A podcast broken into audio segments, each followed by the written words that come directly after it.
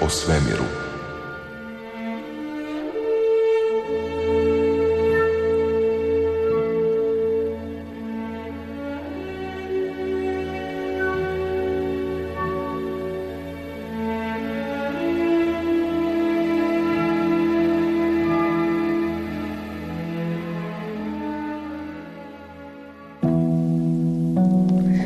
Dobro večer u Andromedi e, u kojoj ćemo biti zajedno do 20 sati e, do, od 20 do 22 sata.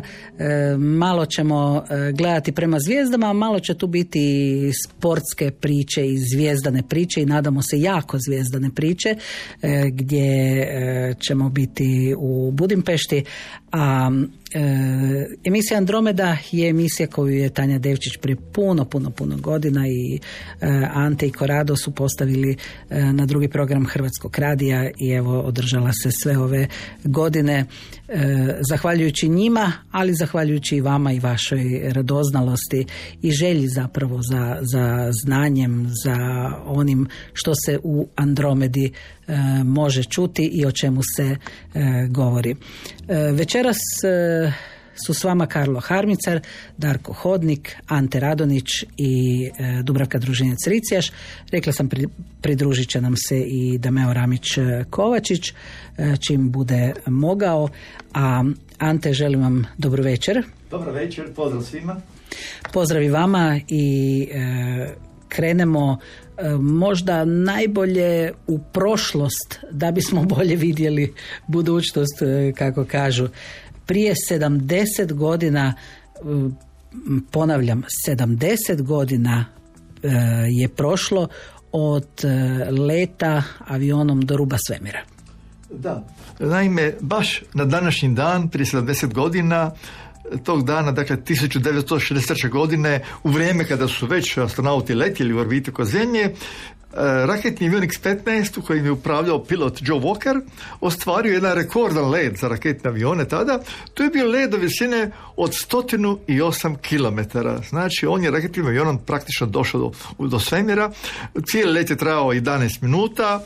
Od tog 11 minuta, otprilike 5 minuta je pilot bio praktično u besenskom stanju. To je bio zapravo njegov drugi let u istom avionu X-15 i zapravo on je već u prvom letu došao do ruba svemira, ali ovdje ima još veću visinu. Jeli.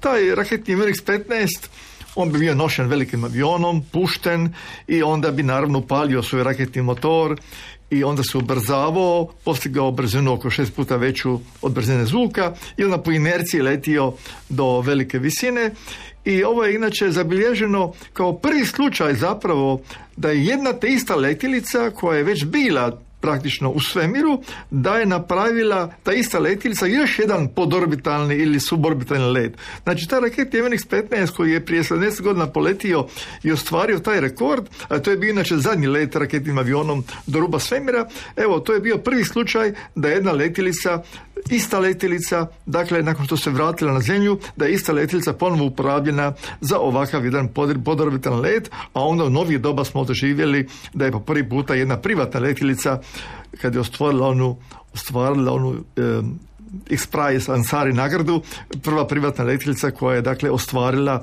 let e, do ruba svemira i onda ista letjelica to ponovila. Ali evo vidite, taj raketni avion znači prije 70 godina je bila prva letjelica koja je otišla do ruba svemira i to dva puta, jedna te ista, znači ne novi primjerak, nego jedan te isti raketni avion je napravio znači taj let, kažem u vrijeme kada su astronauti već letjeli, ali e, letjeti raketnim avionom to je bilo jedno novo iskustvo i tu su naravno bila vrlo važna zapažanja prilikom leta takve jedne letjelice u atmosferi, jer vrlo slabo su bili poznati određeni događaji, određena ponašanja letilice koja leti tako brže od zvuka i leti na tako velikim visinama. Danas su e, letovi do, do ruba svemira nešto drugčije. Naravno, danas opet imamo zaista raznolike, raznolike letove. E, ono što je napravio raketni avion X-15 prije sedam, prije sedam stoljeća, dakle, to se danas slično događa zapravo na sličan način kad uzmemo recimo letove Virgin Galactic gdje opet imate avion koji nosi malu raketnu letjelicu koja pali svoj motor koji radi jednu minutu, ali može da prevozi turiste do visine od 80-85 km, a s druge strane imamo jedan drugačiji način podorbitalnih letova da pomoću rakete New Shepard, e, tvrtke Blue Origin, e, e, dakle ljudi u raketi polete do oko 100 km visine, maksimalno negdje 105 km i onda se u kapsuli padobranima spuštaju natrag na zemlju. Tako da eto vidite, ono što je nekad bilo bio rijedak slučaj da se ide u podorbitalne letove, danas to postaje jedan čest slučaj i naravno sad će se zaredati ti razni turistički letovi. A moram reći kad je ove godine bio prvi komercijalni let e, tvrtke Virgin Galactic do ruba svemira, taj prvi komercijalni let su zapravo platili agencije, platile su agencije iz Italije, jer su talijansko zrakoplovstvo i još neke talijanske agencije poslale zapravo svoja tri čovjeka da obave zapravo ispitivanja kako e, kratko peseljinsko stanje djeluje na njihovo tijelo, pa su imali razne senzore da, u svrhu upravo tih ispitivanja. Tako da zapravo su e, ti, možemo reći, ljudi koji su iz Italije poletili na taj prvi komercijalni let, oni su zapravo letjeli da obave posao za svoje agencije ili za, svoju, za svoje zrakoplovstvo, agencije koje su ih znači poslale na takav let. E, kad e, govorimo o onim stvarima koje su u ovom trenutku aktualne i e, zapravo o kojima se govori, to je nešto što se zove misija Luna 25. Da, naravno, to je vrlo zanimljivo područje, tim prije što je zgodno se na neki način posjetiti na prošlost, a vidimo kakva je budućnost jer sad postaju letovi na mjesec nešto što je zaista vruća tema jer će se puno toga događati i to već ovog tjedna tako da je ovo jedno možemo reći vrlo uzbudljivo područje. Kada šaljete letjelicu na druga nebeska tijela onda je to nešto jako jako zanimljivo. Koliko god astronauti obavljaju razne eksperimente u orbitama oko zemlje za mnoge ljude to više nije toliko zanimljivo jer to su uvijek neki eksperimenti koje ljudi teško i razumiju međutim kad šaljete letjelicu na drugo nebesko tijelo to je nešto uvijek što posebno fascinira na kraju krajeva čim šaljete nešto na drugo nebesko tijelo odmah očekujete naravno i slike, neke nove slike slike nekih novih predjela na, na tom drugom nebeskom tijelu.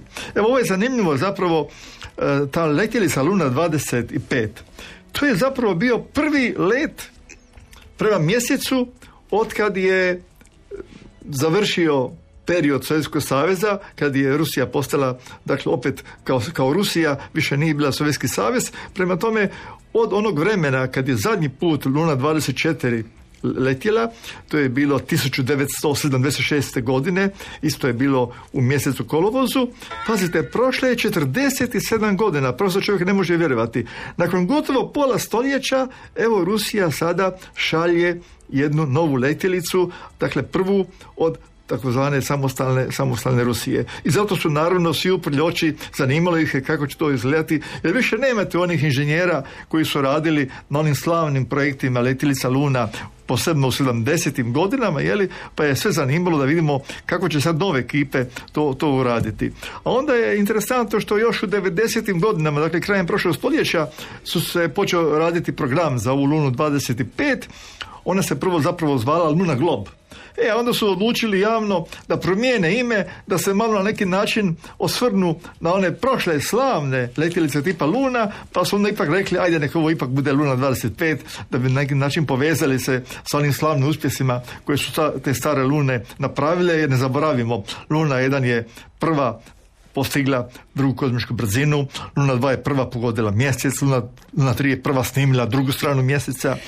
Onda nakon raznih pokušaja Luna 9 je prva obavila meko spuštanje na mjesec. Pa onda Luna 10 je obavila ulazak u orbitu, postala je prvi umjetni satelit mjeseca.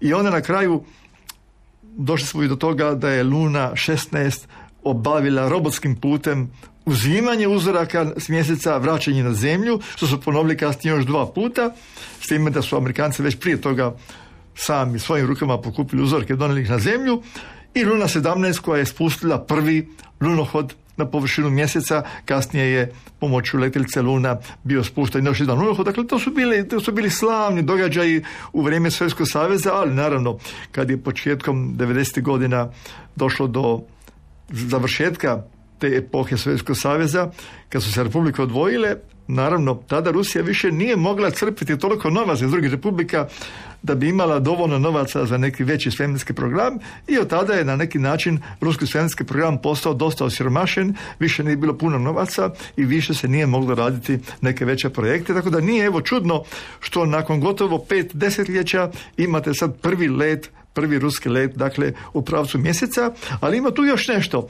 E, mnogi još uvijek misle da je, Rus, da je Rusija neka velika svemirska sila, ali ovako sam ja razmišljao, prije ove Lune 25, o kojoj smo toliko slušali ovih dana, zamislite, tri i pol desetljeća, dakle 35 godina, u tih 35 godina e, e, Rusija je ostvarila samo tri lansiranja daleko od zemlje i to je bilo usmjereno prema Marsu. Dva su potpuno neuspjela, a uspjelo je samo ono jedno 2011. godine kada je ruska raketa Proton uspješno poslala e, dakle ExoMars misiju Europske svemirske agencije prema Marsu. To lansiranje je dakle bilo uspješno. Znači u 35 godina Rusija je znači izvela samo jedno uspješno lansiranje prema planetu Marsu i evo sad nakon toliko vremena imali smo evo slučaj i ovaj let 025 prema mjesecu.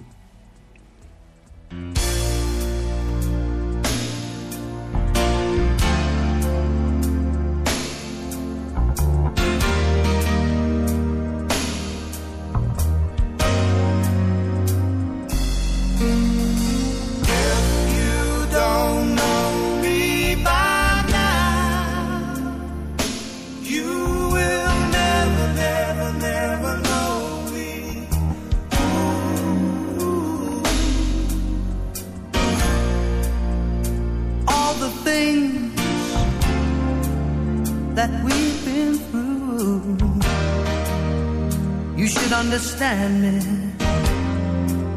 like I understand you. Now, girl, I know the difference between right and wrong. I ain't gonna do nothing to break up our happy home. Oh, don't get so excited when I come home like children when we argue, fuss, and fight.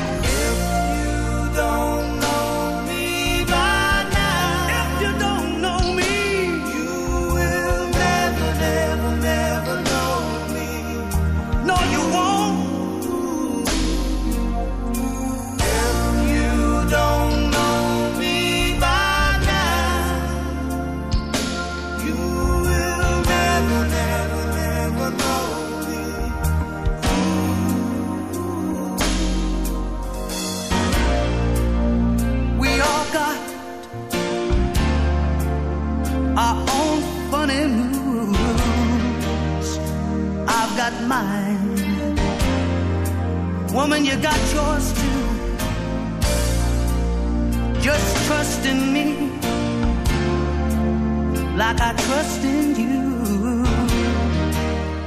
As long as we've been together, it should be so easy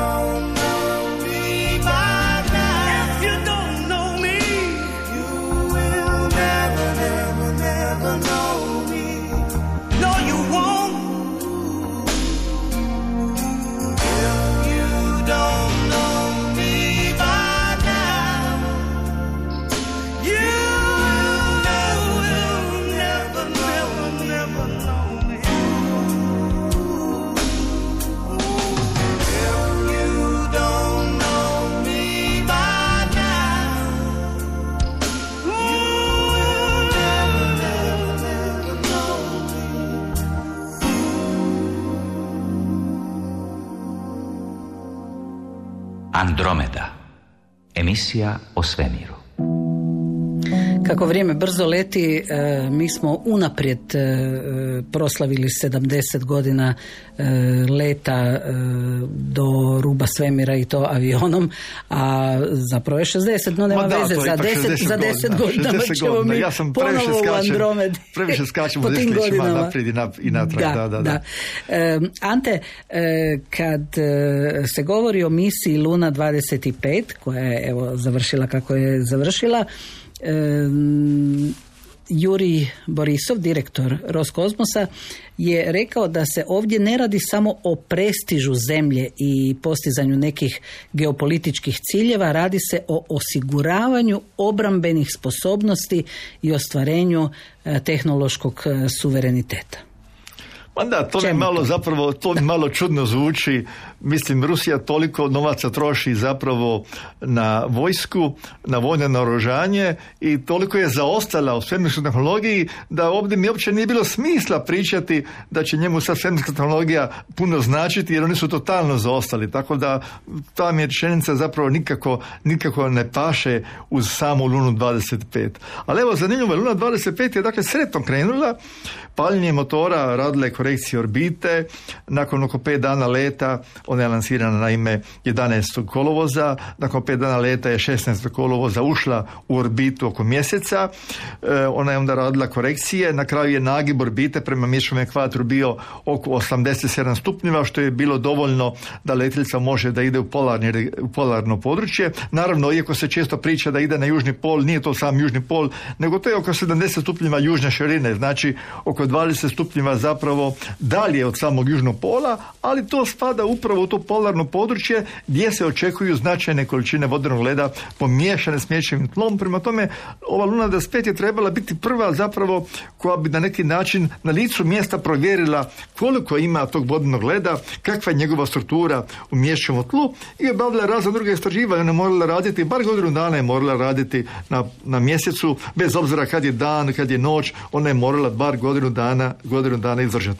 Ali nešto se dogodilo. Sama letjelica je u početku imala masu od oko 1637 kg, ali nakon potroška goriva pri ulasku u orbitu, ona je u orbiti imala masu od oko 1200 kg. I moram reći, u subotu se to dogodilo, naime ona se trebala u ponedjeljak spustiti na mjesec, a u subotu su izdali komandu za promjenu orbite, jer ona je na visinu oko 100 km i sad trebalo je tu orbitu promijeniti u eliptičnu stazu, tako da onaj perilum, točka najbliže mjesecu, bude na samo oko 16 km od mječeve površine. I za to je trebalo da motor radi 84 sekunde, da radi to kočenje, da bi znači ona druga strana orbite se približila dakle površini mjeseca. Međutim, što se dogodilo? Motor je bio uključen, ali je radio ne 84 sekunde, nego je radio 127 sekunda. E sad, zašto je on toliko puno radio? To je sad naravno problem č- koje komisije koje su osnovane moraju, moraju to riješiti. Dakle, oni su javili da komanda je bila normalno poslana, vrijeme rada motora je bilo, bilo u toj komandi zakazano i tako dalje i sad Postaje pitanje što je to zakazalo, kako je motor zakazao, možda, možda neki ventil se nije na, na vrijeme zatvorio, pa je motor radio duže vremena. A onda letjelica je imala jedan poseban sustav u slučaju nepredviđenog događaja. I računalo na letjelici je zapravo uvidjelo da motor previše radi i onda je računalo samo zaustavilo rad motora, inače bi motor ko zna koliko radio. E sad pazite, zbog toga što je motor radio toliko vremena duže, možemo reći 50% duže vremena nego što je bilo potrebno, brzina je više smanjena i sad umjesto da pu- nova putanja vodi na samo 16 km od površine mjeseca, nova putanja je tako išla zamišljeno da bi, ga, da bi zapravo letjelicu dovela desetak kilometara ispod površine mjeseca. Dakle, putanje je tako znači zamišljena, u, ova nova putanja je bila takva da bi ona praktično imala let takav kao da ide 10 km ispod, ispod površine mjeseca. Znači, to znači da je ta putanja vodila letjelicu točno srazu s mjesecom i letjelica je zapravo pala, pogodila mjesec s onom svojom praktično orbitalnom brzinom koja je bila negdje oko 1,8 km u sekundi, dakle skoro 2 km sekundi, to je, to je ogromna brzina, to je,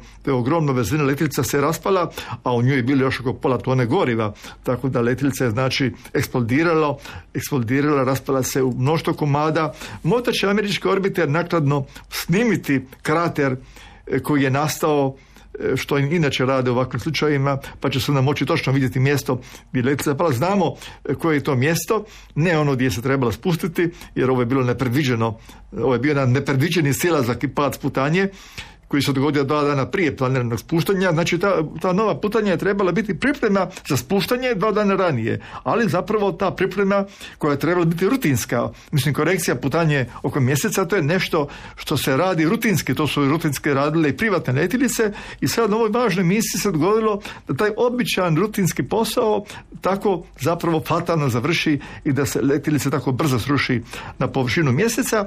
Ona je zapravo pogodila tlo mjeseca negdje otprilike oko negdje oko skoro 60 stupnjeva južno od e, mjesečevog ekvatora. I tako je misija, dakle, ove Lune 25, znači, neslavno bila završena. Naravno, Rusija je očekivala da će to biti jedan važan poen nakon što je ona tako zaostala, da će biti da će ući u povijest kao prva ruska letjelica koja je, koja je zapravo prva letjelica u svijetu koja je ostvarila spuštanje u to područje mjeseca, a na kraju se prošlo loše, ali ima tu još nešto. Ima tu nešto vrlo zanimljivo. Jedan znanstvenik iz e, Instituta za svemirske istraživanja e, koji je inače radio znanstveni program za ovu misiju, bio je rekao da zapravo prije ovog fatalnog manevra bilo je nekih nekih e, nepravilnosti u radu motora prilikom korekcije orbite. I on je zapravo tražio da se to ispita. Mislim, moglo se čekati još danima, letjelica mogla ostati u orbitu oko mjeseca i čekati. Međutim, možemo pretpostaviti, ako se to dogodilo zaista tako, da je netko od menadžera namjerno htio da letjelica što prije sleti. Zašto? Zato što sutra u srijedu treba sletiti indijska letjelica, pa možda su oni htjeli ipak da bi bili prvi, da su malo žurili, a nisu počekali da prvo analiziraju da vide što na letjelice nije dobro, pa da tek onda sa odgodom idu na spuštanje, nego ne. Oni su požurili, a, a sutra zapravo Indija ima tu mogućnost da, da ona bude prva. Jel?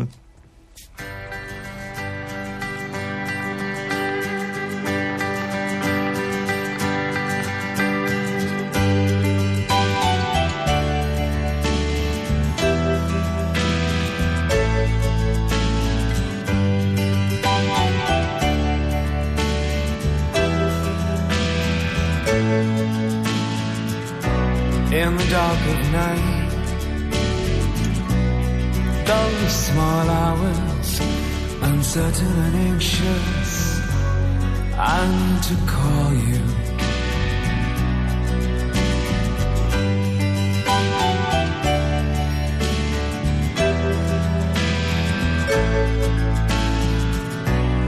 Rooms full of strangers.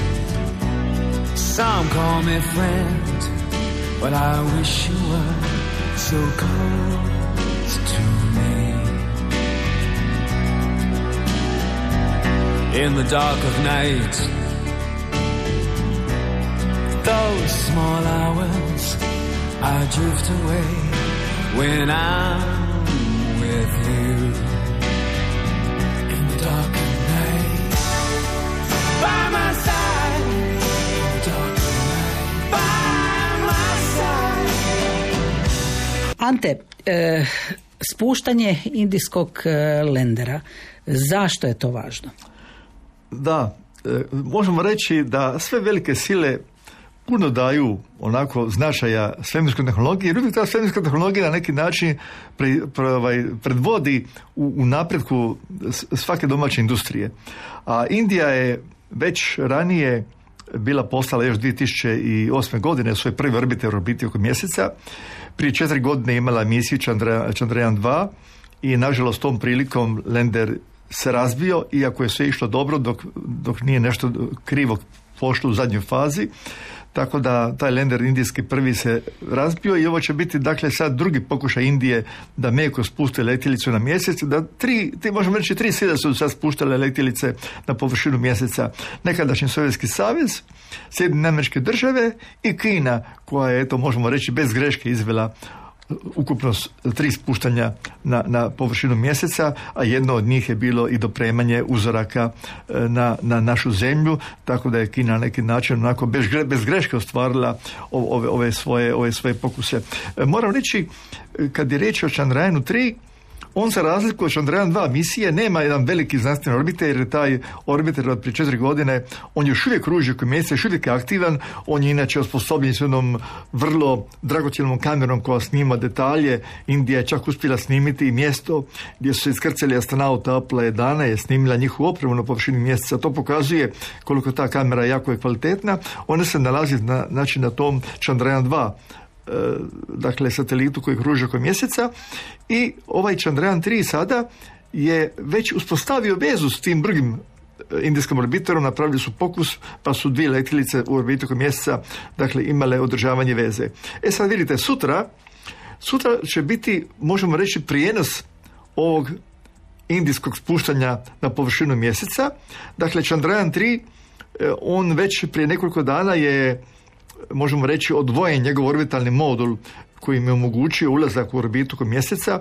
Inače, još 14. srpnja je ova indijska letilica poletila, ali je letila prvo u jednoj izduženoj eliptičnoj stazi oko zemlje, pa onda je postepeno povećavala brzinu da bi na kraju došla u orbitu kod mjeseca gdje je ušla peto kolovoza. I evo, sutra dolazi taj dan. Moram reći odmah da zapravo e, Indija će biti jako, jako, jako, ovaj, možemo reći, e, ozbiljna. Indijski stručnjaci misle ako treba, oni će i u zadnji čas odgoditi misiju na nekoliko dana, tako da već razmišljaju ako sutra ne bude spuštanje, da će ga odgoditi dakle za nekoliko dana. E, tako kad vide da sve dobro, dobro radi, kad budu sigurni, jedino u tom slučaju će sutra pokušati spuštanje. E to spuštanje sutra. Ono bi po našem vremenu trebalo biti negdje u 14 sati i 34 minute. I svi oni koji žele pratiti komentare, koji žele čuti kako misija ide, kako spuštanje ide, oni mogu na YouTube sutra potražiti, dovoljno na YouTube napisati ili ISRO ili Chandrayaan 3 a ISRO je inače skratica za Indijsku svemirsku agenciju, tako ako sutra oko 14 sati upalite na YouTube nađete to mjesto, a možete već i danas da provjerite jer će vam točno pisati sat koliko sati još ostaje do lansiranja i kad sutra to otvorite onda ćete vidjeti da li piše da će biti sutra lansiranje ili, ili će po broju sati koji, koji još preostaju će se točno vidjeti da li su oni možda odgodili. Evo kažem, oni mogu u zadnji čas odgoditi ako vide da nije nešto sigurno, oni neće dakle žuriti jer ovaj puta Indija se dobro pripremila nakon onog fijaska prije četiri godine kad prvo spuštanje nije uspjelo. Oni su sad puno toga napravili da budu sigurni da ova misija, ovo spuštanje na površinu mjeseca Indiju mora biti jako dobro. On, ovom prilikom će Lander donijeti jedan mali rover koji ima samo 26 kg. Ali taj mali, rover ima jedan rentgenski spektrometar kojim će ispitivati elementarni sastav tla jer pazite, kad dođete na mjesec, svaki dio mjeseca je poseban za istraživanje, pogotovo ovaj dio gdje niko nije istraživao, jer ovaj indijski lender se mora spustiti također negdje oko 70 stupnjeva južno od e, mjesečevog ekvatora. Također ima jedan spektroskop također za mjerenje sastava tla, a sam lender sam lender ima između ostaloga čak i seizmometar, pa će moći pratiti i potrese znamo da na mjestu postoji prirodni potresi uz one koje mogu izazvati padovi, padovi meteoroida na površinu samoga mjeseca. Inače, e, sam blender ima jedan instrument kojim će istraživati plazmu uokolo samog mjesta spuštanja, e, koliko je gustoća te plazme, kako ta gustoća s vremenom varira, a inače nije planirano da može izdržati u toku noći kad se sve ohladi, tako da njegove baterije možda neće biti više aktivne e, kada, kada se spusti noć. Međutim, očekuje se da bi bar desetak dana dakle, ovaj lender i taj mali rover e, mogli funkcionirati znači na površini mjeseca. Inače moram reći NASA je za ovu indijsku misiju dala jedan mali retroreflektor za laser, tako da se može putem lasera točno mjeriti daljina tog dijela mjeseca od zemlje. Znamo da su ti laseri kao laserska gledala da su korišteni za točno precizno mjerenje daljine jer su svojevremeno astronauti postavljali takve lasere koji i danas mogu poslužiti neki od njih za precizno mjerenje daljine mjeseca od zemlje što je jako važno jer ta daljina e, uvijek varira pa je onda jako važno znati u centimetar e, koliko je, koliko je neka točka na mjesecu daleko znači od našeg planeta. Tako da ovaj evo indijski lender on ima jedan politički značaj za Indiju ali ima i znanstveni značaj jer tu su instrumenti koji će pomoći da se po prvi put obave istraživanja na ovom možemo reći nepoznatom dijelu mjeseca kad je u pitanju sam sastav i gustoća na tom dijelu mjeseca. E, to znači, Ante, kad ste spomenuli da će to puno značiti e, Indija ako se bude u redu, e, to znači da, da će oni biti koji treći, četvrti, četvrti. koji su zapravo se samo s ovog našeg planeta uspjeli e, spustiti do mjeseca. Indija, po, Indija bi bila četvrta sila koja bi spustila na mjesec. Znamo e, što je bilo prije četiri godine da onaj izraelski privatni lender e, Berešit e, također u zadnjoj fazi imao neke probleme i to je isto bilo povezano sa radom računala i razvio se, iako je ono spuštanje jako dobro teklo, ono gotovo, gotovo do zadnjih nekoliko stotina metara, tako da ta izraelska privatna lica nije uspjela. Onda imali smo također slučaj i, i, i ovaj, ove godine, onaj Hakuto R, to je bio dakle japanski privatni lender, mali japanski lender od japanske privatne tvrtke iSpace i on se, i on se razbio, iako je ono do, gotovo do zadnje časa sve dobro radilo, ali moram također istaći i taj i izraelski i ovaj japanski, to su zapravo prve privatne letilice koje su uspješno ubačene u orbitu mjeseca. Samo eto, nisu se uspjeli spustiti, ali svi će oni pokušati u sljedećem pokušaju da meko spuste letilicu na mjesec. Dakle, očekujemo puno spuštanja na mjesec. Ante, prije smo govorili o Luni 25, e, ali znam e, i govorili smo o tome da postoji e, plan rusko-kineske misije s posadom. Može li neuspjeh s Lunom poremetiti i ove planove? Da. Ili su to potpuno odvojene priče? Ba zapravo, Kina i Rusija su se dogovorile da će imati jednu prvo robotsku istraživačku međunarodnu bazu dakle jedna međunarodna baza u kojoj oni pozivaju sve zemlje koje su voljne sudjelovati i to bi bilo bila jedna baza sastavljena od robota. A onda u budućnosti bi na neki način to bilo prošireno s ljudskim posadama. Ono što je bilo konkretno rečeno, prvo bi se znači radilo o tome da imate robotske sustave koji bi bili na jednom mjestu mjeseca, koji bi nešto istraživali, nešto radili. E sada, sljedeća luna 26, ona je trebala biti lansirana tek možda tamo negdje za otprilike četiri godine.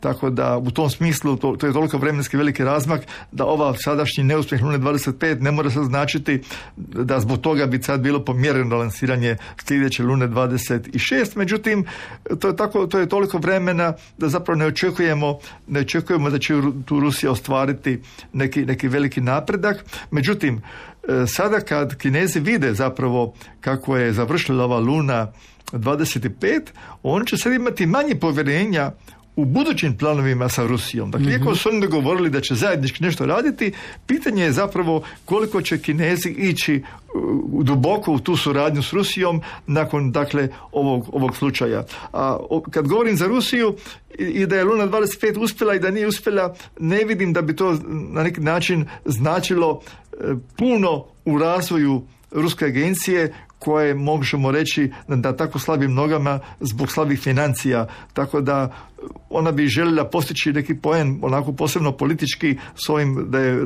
da svijet uspjela, ali ništa se bitno ne bi dogodilo kad vidimo kako sporo zapravo oni rade te svoje, te svoje programe. Jel? pretend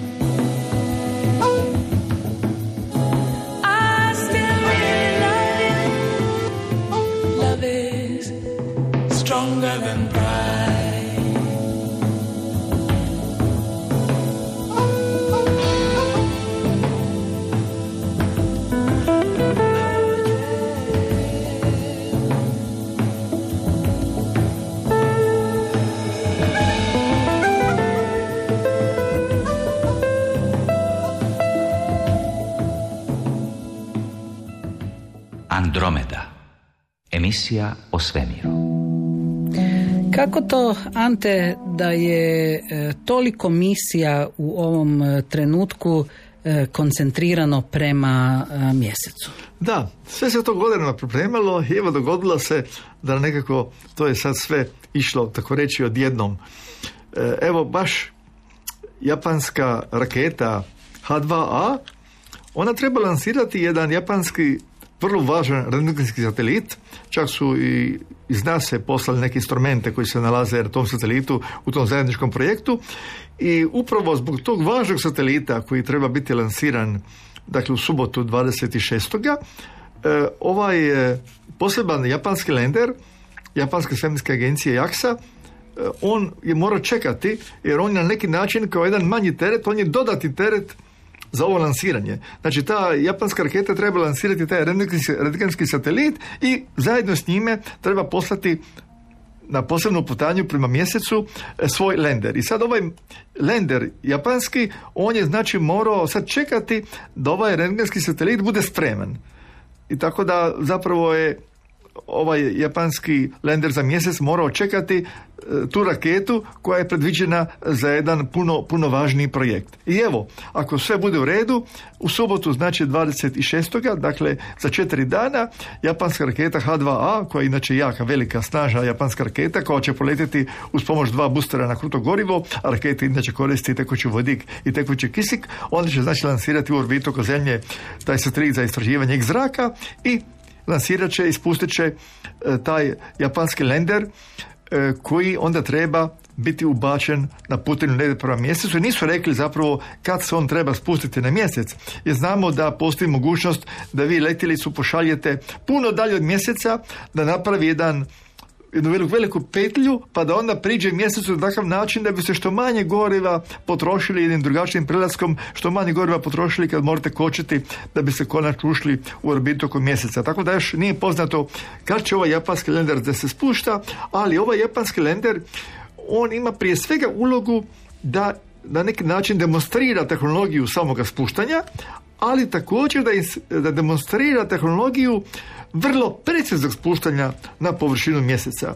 I Indija također ima namjeru sutra da vježba vrlo precizno spuštanje i oni se žele spustiti sa greškom od samo nekoliko kilometara. Tako da evo svi žele znači tu najnoviju tehnologiju iskoristiti da spuštanje bude što preciznije jer ako imate mogućnost preciznog spuštanja onda možete zaista spustiti u područje gdje nemate puno ravnih terena nego da možete točno izabrati neko mjesto koje je široko možda samo nekoliko kilometara, a da je ravno i da možete precizno baš na to izabrano mjesto, na tu izabranu površinu, da možete spustiti e, svemirsku letjelicu. Evo vidjet ćemo znači kako će proteći lansiranje ove, ovog japanskog lendera, jer ono što je bio Hakuto Air lender, to je bio privatni lender japanske tvrtke iSpace koji se nije uspio spustiti, a sad ćemo imati prvi slučaj da japanska državna svemirska agencija ima prvi svoj pokušaj da spusti dakle letjelicu koja se skraćeno zove SLIM, to je zapravo e, Smart Lander za istraživanje mjeseca. Prvi put će eto Japan imati mogućnost da službeno od državne agencije ostvari e, spuštanje na površinu mjeseca. Samo kažem, još nije javljeno kad će to spuštanje biti, samo znači očekujemo lansiranje u sobotu. S kojeg mjesta Japanci lansiraju?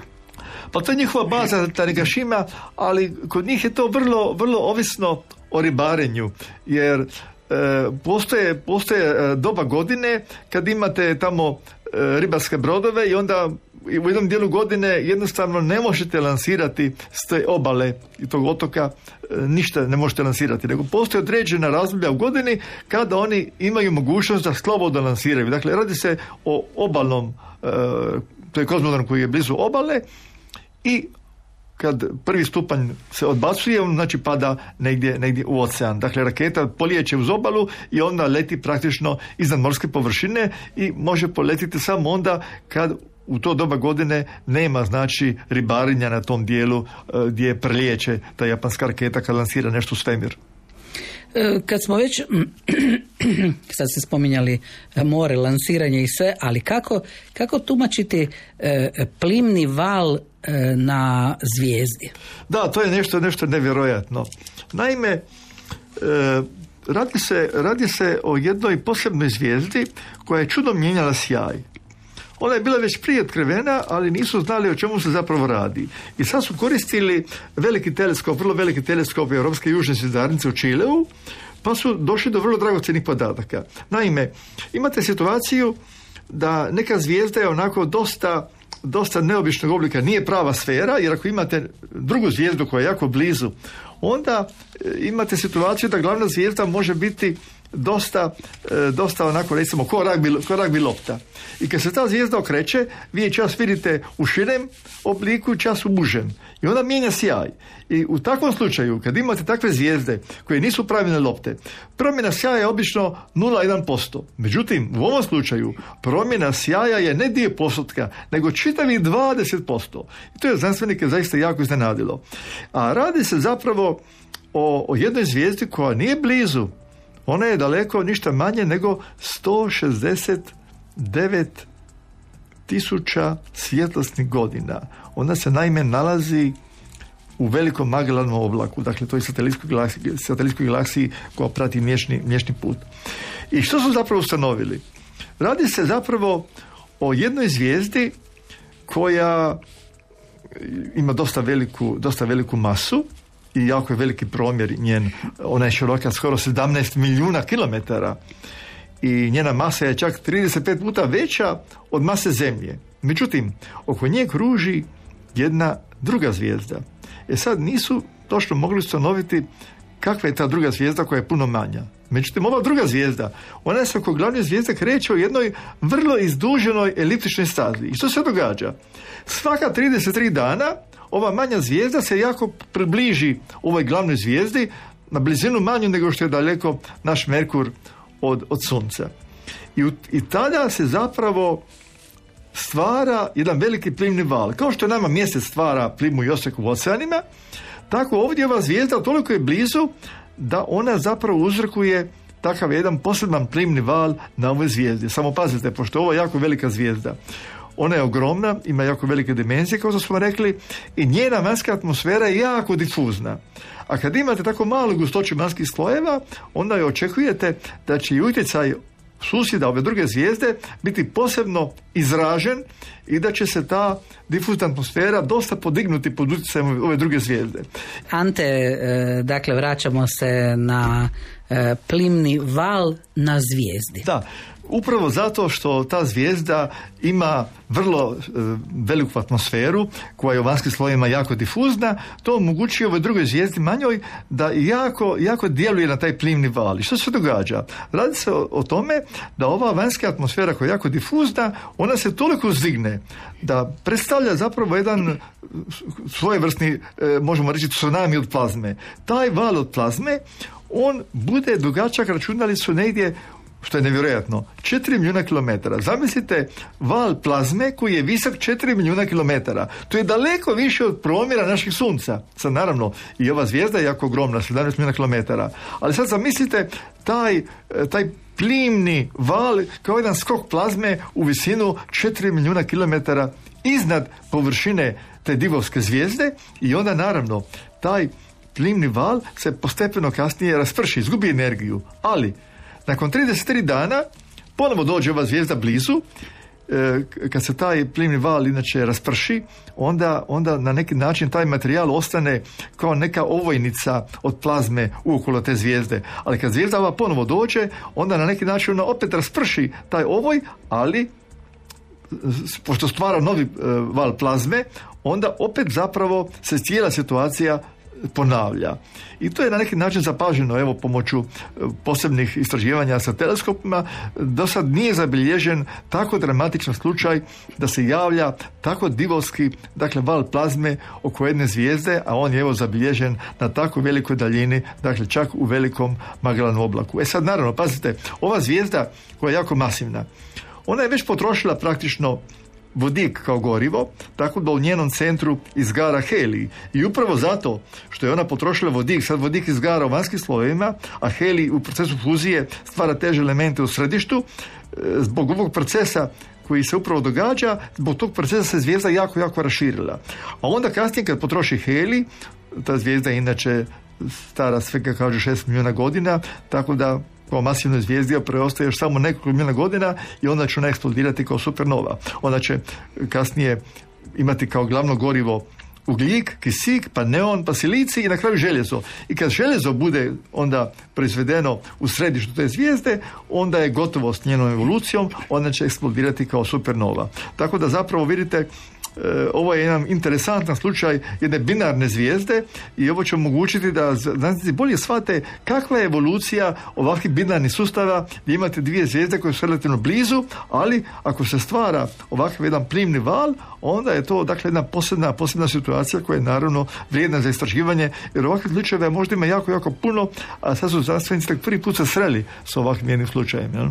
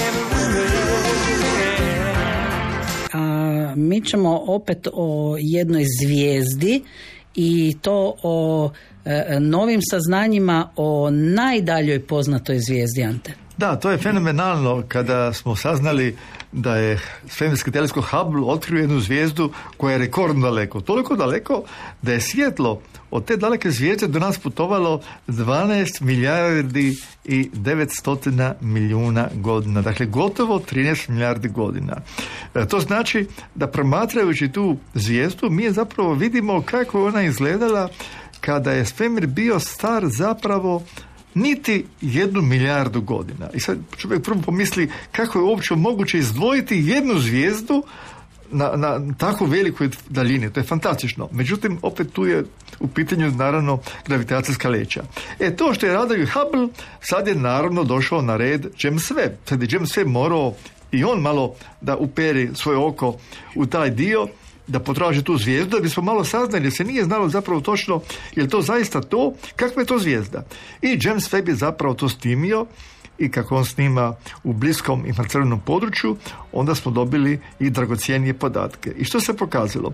Pokazalo se da se zaista radi o jednoj masivnoj zvijezdi.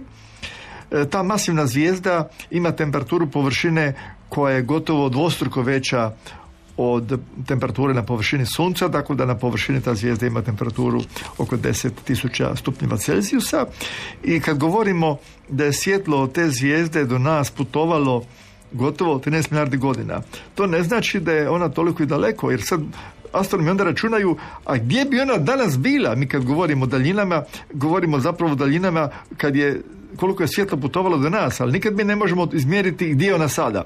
Ali računica pokazuje da ta najdalja zvijezda je sad u ovome trenutku od nas daleko, vjerovali ne, 28 milijardi godina.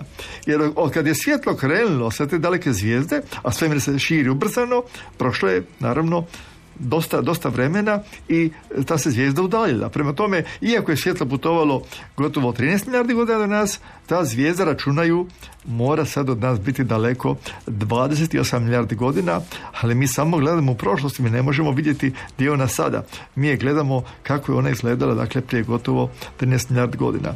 I evo, sad su oni, znači, sigurni e, na osnovu istraživanja e, svemirskog teleskopa James Webb da se zaista radi o zvijezdi, da je ona jako masivna i kod ovog snimanja, kad su gledali spektar te zvijezde, u spektru se nazire da ta divovska zvijezda ima još jednu zvijezdu kao članicu binarnog sustava, što nije, nije onda čudo. Znamo da masivne zvijezde često imaju svog kompanjona da se radi često binarnim, binarnim sustavima, samo što ovdje još nisu sigurni, ali se već nazire da ta najdalja zvijezda znači ima jednog svog pratioca koji se ne može baš direktno razlučiti, ali velika je stvar uopće što su uspjeli dobiti neke podatke i čak temperaturu te zvijezde. Jer zapravo ono što vi vidite na slikama, ne vidite baš puno. Vidite zapravo deformiranu sliku te galaksije u kojoj se ta najdalja zvijezda e, nalazi. Ta deformirana slika izgleda kao jedan luk zapravo ta se galaksija, čak su joj dali pridjev kao luk izlazećeg sunca. Jer zaista ona izgleda kao jedna krivulja, ali na toj krivulji se vide neka zgušnjenja i oni su ne samo izdvojili tu zvijezdu koja je najdalja i ta zvijezda je dobila ime Earendel, ta najdalje poznata zvijezda zove se Earendel, nego su uočili da postoji jedan skup zvijezda koji je dosta mlad, koji je star samo 5 milijuna godina. Naime, u vrijeme kad je svjetlo krenulo prema nama, u to doba, taj skup zvijezda je bio star samo 5 milijuna godina. I to je fascinantno da su uspjeli čak to izračunati, da se radi o mladom zvijezdanom skupu starom svega 5 milijuna godina. Evo, to su ti novi podaci o ovom dalekom objektu, a kako je to bilo moguće, naime, između te najdalje poznate zvijezde i nas, nalazi se između e, ta dva slučaja dakle, između nas i te zvijezde se nalazi jedna skupina galaksija koja svom masom zakrivljuje prostor i funkcionira kao gravitacijska leća. I da nema te gravitacijske leće, mi ne bi mogli vidjeti tu zvijezdu, nego je zapravo njen sjaj strahovito povećan. Ta se zvijezda naime našla baš na jednom mjestu koje je idealno, jer to svjetlo je bilo maksimalno povećano kod ove famozne gravitacijske leće. I tako smo eto vi snaznali prvo od Habla da ta zvijezda postoji, a sad je James Webb to potvrdio i pokazao čak kolika je temperatura na toj dalekoj zvijezdi. E, Sad zaista možemo reći e, i, i vidjeti kakva je to e, suradnja između dva tako divovska e, teleskopa. Da, Hubble otkrije nešto posebno i onda James Webb ima za cilj da to posebno još, još bolje istraži. Tako da, naravno, prva stvar koja vam pada na pamet je zapravo ono što je kod Hubble bilo čudno, ajmo mi to sad bolje istražiti. Jel? Andromeda. Emisija o svemiru.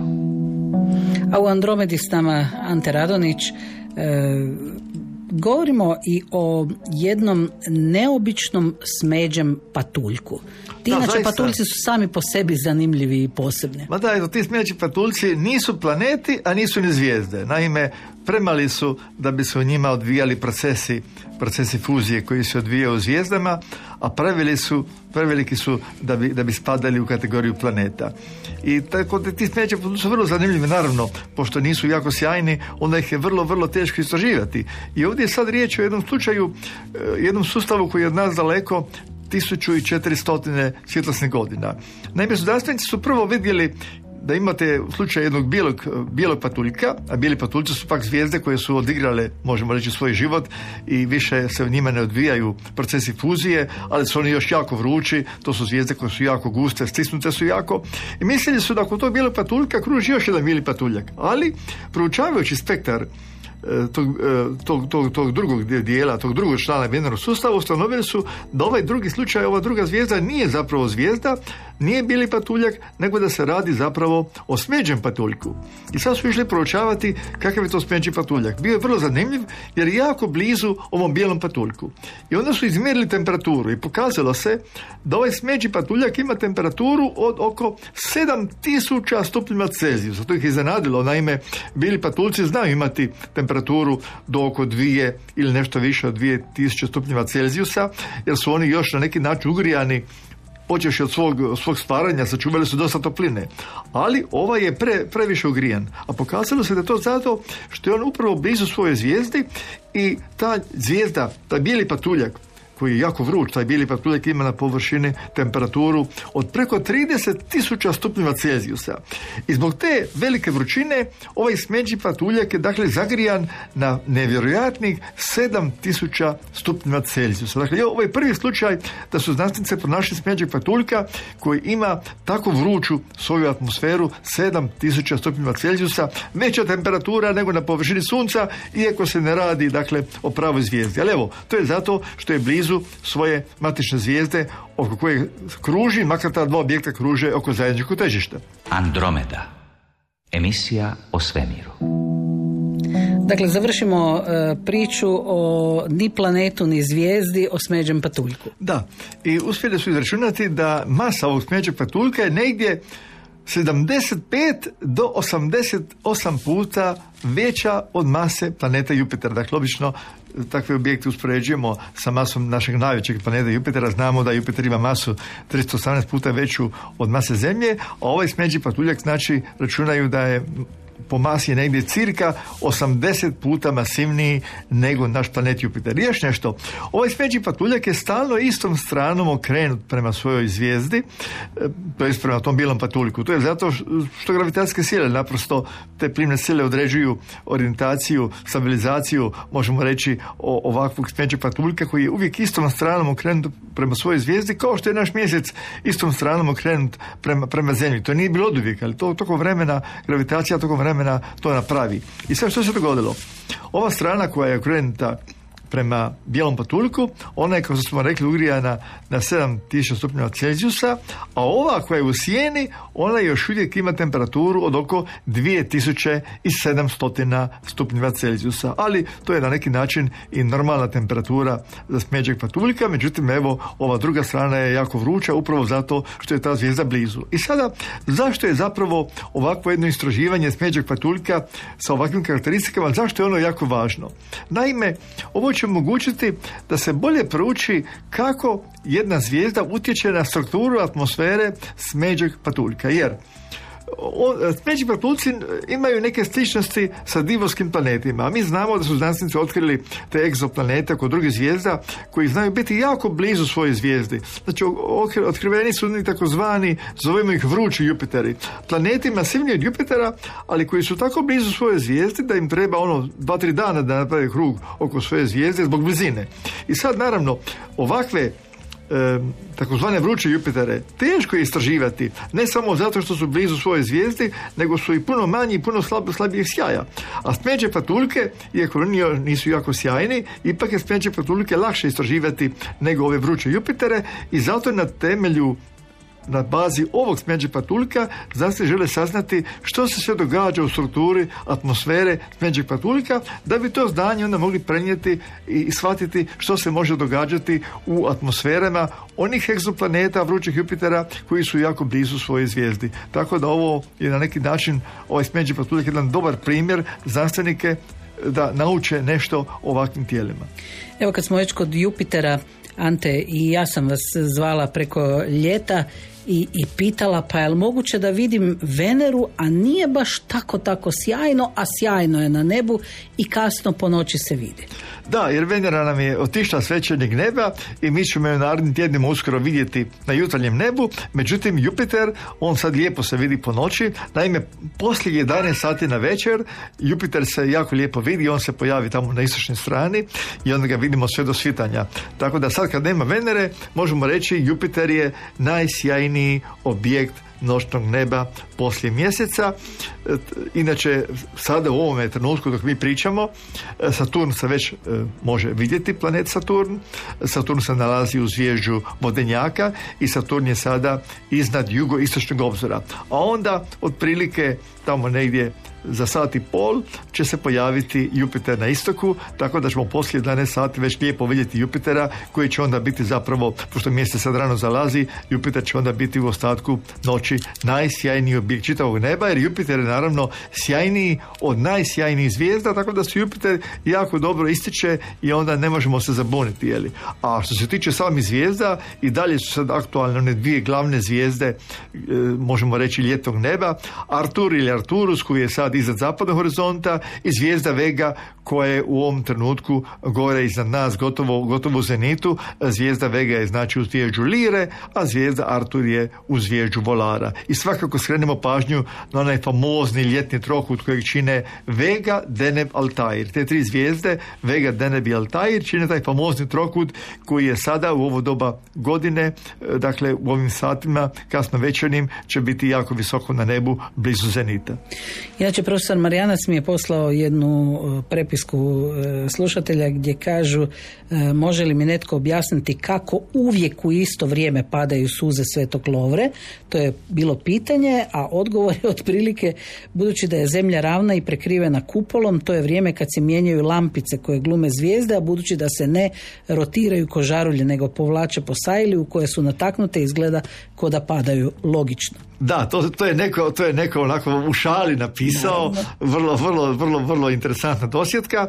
E, naravno, kad radi, govorimo o meteorskim rojevima, njih ima jako puno i kad vi upoznate meteorske rojeve, vi znate kojom putanjom se kreću, jer zapravo meteorski rojevi su zapravo, možemo reći, sičešni ostaci kometa. Komet ima neku svoju stazu i on na to svoje stazi posije te sitne čestice koje mogu biti nekoliko milimetara, neke mogu biti nekoliko centimetara velike i što se događa? Tokom vremena se te čestice rasprše na puno veću širinu u odnosu na putanju samog kometa. I naravno, kad Zemlja prolazi kroz taj dio neba gdje se pružaju te čestice, one su u nekoj putanji, kad god zemlja sjeće njihovu putanju, onda naravno imamo, e, imamo promatranje takvih meteora kao što su Perzidi koji su najpoznatiji, mada kažu da su najbolji Geminidi koje, koji su inače u prosincu, ali u prosincu su e, manje vjerojatnoće da u prosincu imate lijepo vrijeme, a pogotovo ne možete dugo Malo ostati teži vani. uvjeti gledanja. Teško je ostati vani zimi, a ljeti ipak možete bez problema ostati cijelu noć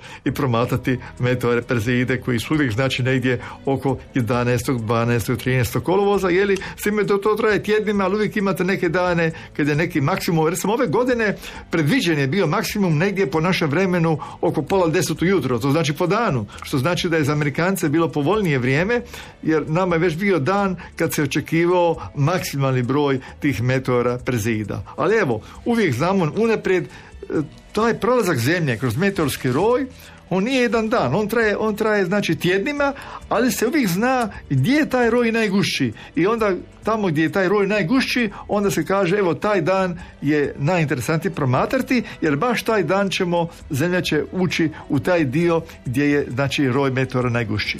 Ante, je li moguće da, em, budući da godinama čovjek promatra obično s istog mjesta u isto vrijeme e, te rojeve i te svemirske krijesnice, nebeske krijesnice, e, da e, jedne godine to e, imate osjećaj da dolaze sa ne znam juga prema sjeveru, a da onda druge godine vidite sa sjevera prema jugu.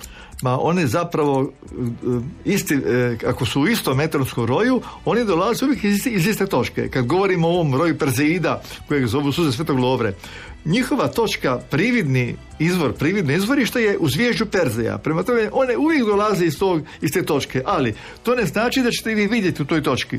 Međutim, kad vi vidite e, kako se kretao određen takav meteor koji pripada Perzeidima, kad vi u produžetku produžite tu liniju, tu njegovu putanju, onda će vas uvijek te linije dovesti do iste točke. A druga je stvar što taj meteor će možda poletiti prema istoku, pa će neki poletiti prema zapadu, neki će prema jugu, neki će baš prema sjeveru, onako prema dole.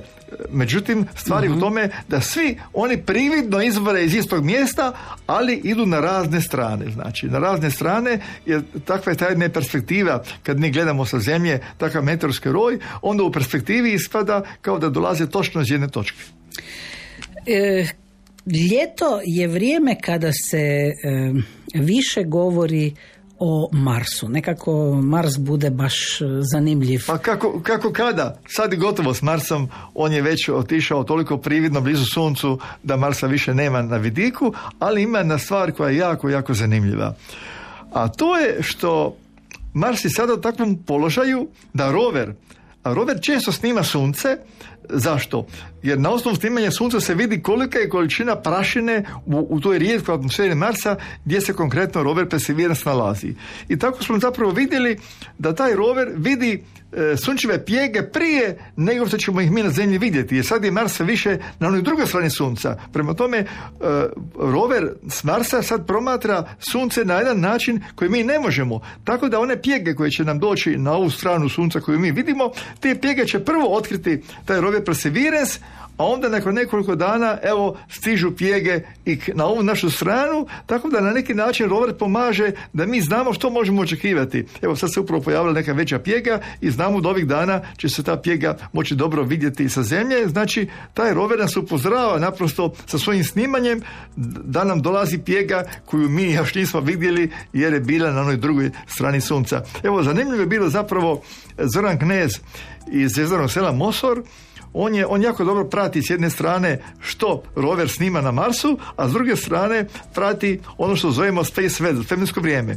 I onda je on komentirao je e, poznati, poznatu stranicu Space Weather i, i, i rekao im je da su neš, negdje pogriješili što su izostavili da nisu pokazali zapravo kako rover na Marsu je već snimio pjegu koja, koja se pojavila, a njima je bilo to kao iznenađenje. I onda su oni shvatili pa da, čovjek ima pravo i sada i taj Space Weather više pažnje obraća upravo što taj rover na Marsu snima, jer on snimi pjege koje ćemo mi tek vidjeti. Tako da ih je na neki način naš Zoran Knez upozorio na toj web stranici da, da, da paze malo i na Mars, da ne gledaju samo ono što je standardno promatranje, nego morate biti zaista multidisciplinarni. Čovjek ne bi rekao što ću sad pratiti slike s Marsa. Da, ali s Marsa sad vidiš sunce drugačije nego što gledaš sa zemlje i zato je sad važno da nam ta rover na Marsu može pomoći da mi preduhitrimo, da se pripremimo ako se pojavi velika pjega na suncu, tako da sada s ovom većom pjegom opet može biti idućih dana e, nekakva magnetska bura, ali ćemo vidjeti da li će nešto biti još. Koliko su e, stvarne snimke koje se posebno preko ljeta ovako pojavljuju e, pa kažu evo ovo su snimke koje na neki način mogu ukazivati na e, bivši e, život na Marsu i mm, tu, tu je tekla voda, tu su tekle E, Ma da, mi znamo da rover, roveri koji snimaju na Marsu da su snimili vrlo interesantne scene jer zaista sad su naišli na jednu, na jednu novu površinu e, koja ima one takozvane svojevrsne poligone. Mi svi znamo na zemlji kad imate tamo ne, negdje gdje je bila mala, mala, mala bara pa se to stvrdlo e, kad se osušilo i onda vidite ta, ta zemlja koja se osušila, to blato koje je sad suho da zbog, zbog širenja, zbog pucanja stvorilo je nekakve, nekakve, nekakve poligone. I sad su to vidjeli na Marsu su ne- neke što im je- pravilne oblike. što im je upravo dokaz o, o tom stjenjivanju e, vlažnije i suhe klime. Jeli? Znači, na, oni su na Marsu našli znači, nešto što se događalo, što mi vidimo na Zemlji upravo kad, ra- kad nam se raspuca e, ta- to suho blato na površini našeg planeta. Tako da sad imate još jedan argument da je nekada na Marsu klima bila puno, puno vlažnija kada je Mars mogao imati znači i, i svojevrsna mora i jezera, kad su tekle rijeke, kad su postali potoci, a upravo evo rover Perseverance je neumoran, on, on dalje radi i naravno i njegov mali helikopter Journey je vrlo aktivan. E, Znamo da 63 dana nije bilo vijesti od malog helikoptera. Zašto? Jer on je bio iza jednog uzvišenja i nije bio radio vidljivosti sa roverom. Kako je rover istraživao na jednom mjestu, e, nije, nije se moglo više uopće e, slati signale međusobno između helikoptera i rovera. Ali nakon ta 63 dana opet je mali helikopter bio u vidnom polju i napravio je nove letove i evo 12. ovog mjeseca mali rover Ingenuity on je napravio vjerovali ne svoj 55. let na Marsu preletio je otprilike 168 metara zadržao se negdje oko 160 sekunda e, iznad površine Marsa, letio je do visine od 10 metara, a inače njegov rekord je bio visina ovog, ove godine, rekord je bio 18 metara visina, a kad zbrojite sve njegove letove, on je preletio do sada u tih 55 svojih misija, preletio je dakle negdje dva, više kilometara je preletio,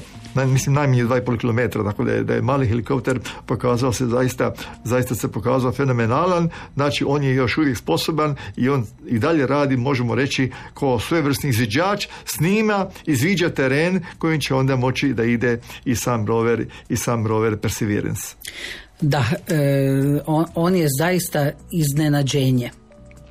Da, mislim, bio je izrađen da napravi pet letova za demonstraciju, a zamislite on napravio Samo preko 50 viška. Pa to je nešto fantastično. I naravno, sad su sigurni da će, da će raditi dva mala helikoptera koji će uzimati uzorke i donijeti ih do ono, one letilice koja treba uzorke vratiti na zemlju, ako taj plan ne bude do kraja financiran, jer onda bi ta dva mala helikoptera trebalo u tokom ovog desetljeća lansirati prema Marsu, a već se razmišlja i malo jačem helikopteru koji bi radio pravo znanstvene istraživanja kao mali, kao mali dakle, helikopter u atmosferi Marsa. Evo Ante, e, ljudi e, pažljivo promatraju e, Perzeide kad se vraćamo e, ponovo na njih, pa kaže e, Duško, pa jeste li vidjeli na dnevniku kako su prikazali noćne prelete aviona kao Perzeide, je li to moguće? Pa onaj ko, ko nema dovoljno iskustva može se, može se zabuniti, ali obično, obično, se, obično se točno vidi razlika između aviona i, i, i meteora. Jeli? A On, oni, koji, oni koji se bave astrofotografijom on, njima je sasvim jasno što se vidi. Pazite, kad avion leti, onda, onda to drugačije, drugačije funkcionira. E, Recimo, konkretno, Perzeidi svi imaju, možemo reći, e, takav pravac da ćete na osnovu kretanja točno moći ustanoviti odakle je taj meteor došao. Avion ima jednu svoju po- po- posebnu putanju i kod njega nema ono meteor proleti i gotovo. A, i avion stalno pratite dok vam je god u zoni, u zoni vidljivosti. Jeli? Prema tome to je jedna velika razlika između e, svjetla aviona, a obično to svje- svjetlo žmiga i tako dalje. Jeli? E, velika razlika između svjetla aviona i svjetla i svjetla samoga, samoga znači meteora kao što, kao što je razlika između recimo isto aviona i satelita koji drugačije izgleda nego, nego znači avion. Sve više je ljudi koji žele e, noć, pogotovo te ljetne noći iskoristiti za e, promatranje e, neba, naučiti nešto, vidjeti, saznati što to vidimo iznad sebe. Kako se najbolje, osim naravno preko Andromede, kako se najbolje informirati i na neki način imati neku vrstu karte ispred sebe pa probati vidjeti e tu tri točkice gore, tri točkice desno, četiri točkice lijevo. Pa da, zapravo najbolje, najbolje na neki način potražiti e, preko svog mobitela mogućnost da si uzmete neki besplatni program. Recimo postoji na primjer program koji se zove Stellarium koji možete besplatno instalirati na vašem mobitelu i onda ćete vi uvijek moći vidjeti za dati trenutak prema vašem položaju ćete točno vidjeti e, što se u datom momentu, ako je noć, što se u datom momentu e, vidi sa one lokacije gdje se vi nalazite, a ako je dan, isto će vam pokazati gdje su po danu sad one zvijezde koje su vam negdje iznad glave, koje vi ne vidite, ali će vam ta aplikacija pokazati zapravo gdje se ti objekti nalaze. I ne samo zvijezde, nego će vam točno pokazati i trenutni položaj planeta i onda naravno vi možete onda gledati e, za neko vrijeme prije, za neko vrijeme u budućnosti budućnosti gdje se recimo neki planet nalazi s obzirom da planeti mijenjaju svoj položaj nisu u istom zvježđu pa vam takve znači aplikacije mogu puno pomoći a inače možete naravno na internetu također naći programe kao što je Starry Night a onda posebno recimo zgodan jedan program Heavens Above Heavens Above je program gdje imate puno toga ali između ostaloga imate jednu jednostavnu kartu zvijezdanog neba koju možete uvijek namjestiti za bilo koje vrijeme ili, ili unatrag u prošlosti ili u budućnosti i da ćete iz te karte uvijek moći iščitati zapravo gdje se koji planet nalazio tog dana i kakav je bio njegov položaj u odnosu na horizont ili ispod horizonta u to vrijeme, u to vrijeme kada koje vi znači želite. Tako da imate niz mogućnosti, znači danas ne morate ići kupovati, ne tražiti gdje, gdje je neka zvijezdana karta, nego možete dakle e, nabaviti ili na internetu ići na takvu jednu kartu i uvijek možete prema vašoj želji vidjeti ili trenutni položaj ili sami tražiti što će biti vidljivo u to i to vrijeme tog dana kojeg vi znači izaberete. A što večeras onda najbolje vidimo i e, što nam je najbolje e, promatrati? Idemo prema kraju emisije pa možda savjet? Kad se, kad se orientiramo na nebu, uvijek krenemo kod velike kola, jer velike kola prepoznajemo. Recimo sada negdje oko 10 sati je već ono pravi mrak, to je upravo sad vrijeme i onda obično tražimo velike kola da možemo pronaći sjevernjaču i onda točno znamo gdje je sjever. A recimo sada je upravo iznad sjevero istoka ono poznato zvijeće Kasiopeja koja je poznata jer ima oblik duplog slova V, W. Tako da uz velike kola je lako pronaći izvijeće Kasiopeju, a naravno vrlo ćete lako pronaći na ljetni trokut kojeg smo prije spomenuli. Spomenuli smo i Saturn koji je sada upravo tamo iznad jugo-istočnog horizonta, a onda evo za nešto više od sat vremena će se pojaviti na istoku i planet Jupiter. Prema tome Jupiter i Saturn, ta dva najveća planeta će biti sad glavni neko vrijeme e, dok su Venera i Mars e, prividno znači blizu Sunca. Kad govorimo o Saturnu, to je zapravo najdalji planet koji se inače može vidjeti golim okom koji se može jasno vidjeti golim okom jer uran je negdje na granici vidljivosti golim okom, jeli?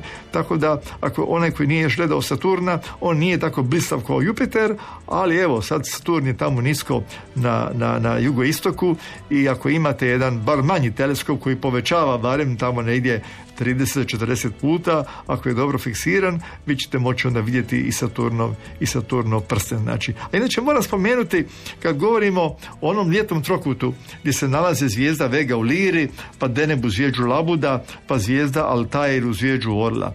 Ona zvijezda Altair je recimo jako zanimljiva kao zvijezda koja se strahovito, strahovito brzo vrti. Toliko se brzo vrti da na njenom ekvatoru je, vjerovali ne, brzina vrtnje preko 200 km u sekundi a kada bi brzina bila dostignuta 400 km u sekundi, zvijezda bi se raspala. Tako da je to jedna od zvijezda koje se nevjerojatno dakle, brzo vrte oko svoje osi. Znamo da naše sunce treba negdje skoro 27 dana za jedan krug oko svoje osi, ali neke zvijezde se okrenu u roku od nekoliko sati i to je fantastično koja je to brza vrtnje, brzina vrtnje za neke, za neke zvijezde. Znači.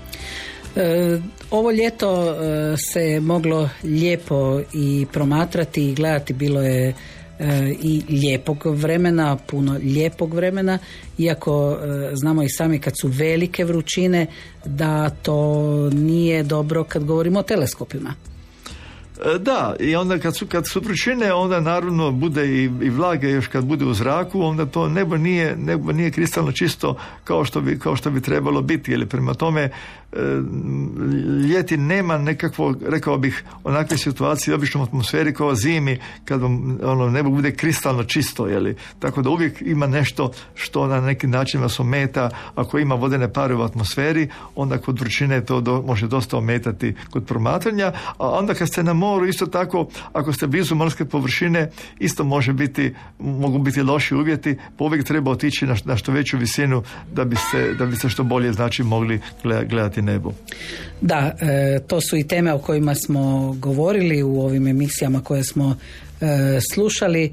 e, tako da e, vjerujem e, da su mnogi poslušali i vaše savjete i gospodina Marijanca i e, bili zadovoljni e, time što su e, čuli od orbita do horizonta i svega ostalog. E, sad na kraju moramo najaviti jednu vrlo interesantnu misiju. Naime, 25. a to je znači za tri dana. Za tri dana je jedno vrlo zanimljivo lansiranje, znači to je dakle u petak. U petak će poletiti raketa Falcon 9 SpaceX-a sa svemirskim brodom Dragon, i to će biti ukupno 12. misija ovog broda kad govorimo o letu sa ljudskom posadom s time da će ovo biti posada broj 7 kad je riječ o redovnim posadama koje idu znači na međunarodnu svemirsku postaju. Ali posada je zaista zanimljiva. Imamo jednog američkog astronauta, jednog astronauta iz Europske svemirske agencije, jednog astronauta iz Japanske svemirske agencije i jednog astronauta iz Ruske svemirske agencije. Evo njih četvero će znači poletjeti, bit će direktan prijenos lansiranja sa Floride i lansiranje je znači 25. kolovoza, znači u e, petak u petak po našem vremenu prije podne u 9 sati i 49 minuta prijenos lansiranja broda Dragon sa četiri člana posade koji idu znači na šest mjeseci gore na međunarodnu svemirsku postaju. Karlo Harmicar, Darko Hodnik, Ante Radonić i ja sam Dubravka Družinec Ricijaš. Bili smo s vama. Hvala e, na suradnji, na strpljenju, na slušanju i na posebno Anti na, na puno lijepih stvari koje smo čuli i večeras i e, zanimljivih e, u ovoj našoj Andromedi. Do slušanja.